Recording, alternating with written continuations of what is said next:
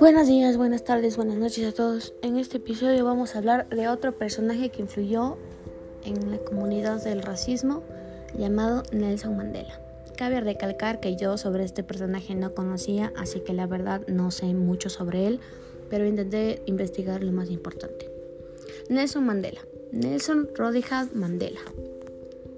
Memso, provincia Cabo Oriental, 18 de julio de 1968 y murió en Johannesburgo, Watten, el 5 de diciembre de 2013. Ha sido un jurista activista contra el apartheid, político y filántropo sudafricano que presidió su territorio de 1994 a 1999. Su régimen se dedicó a desmontar la composición social y política heredada del apartheid por medio del enfrentamiento del racismo institucionalizado, la pobreza, la diferencia social y la promoción de la reconciliación social como nacionalistas africanos y marxistas.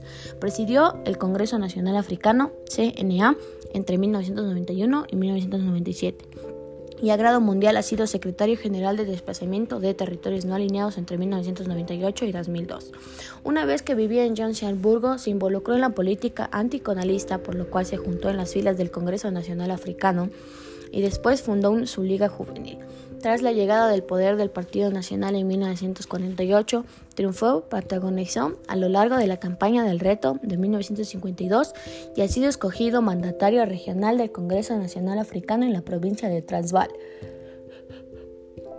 Presidió el Congreso Exitosa de 1955 campañas mundiales abogaron por su liberación y ha sido encarcelado en 1990 a lo largo de una convulsión social en Sudáfrica.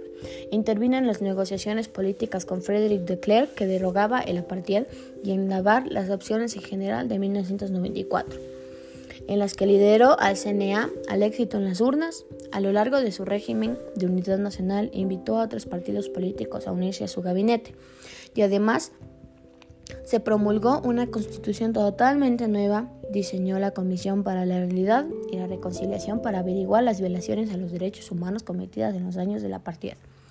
Aun cuando otorgó continuidad a las políticas liberales del gobierno anteriores, en su gestión se implementaron mediante para reformar la propiedad de las tierras, el enfrentamiento a la pobreza y la extensión de los servicios de salud, tras retirarse de la política, se dedicó a obras de caridad y al enfriamiento de la enfermedad pandémica del SIDA por medio de fundaciones Mandelas.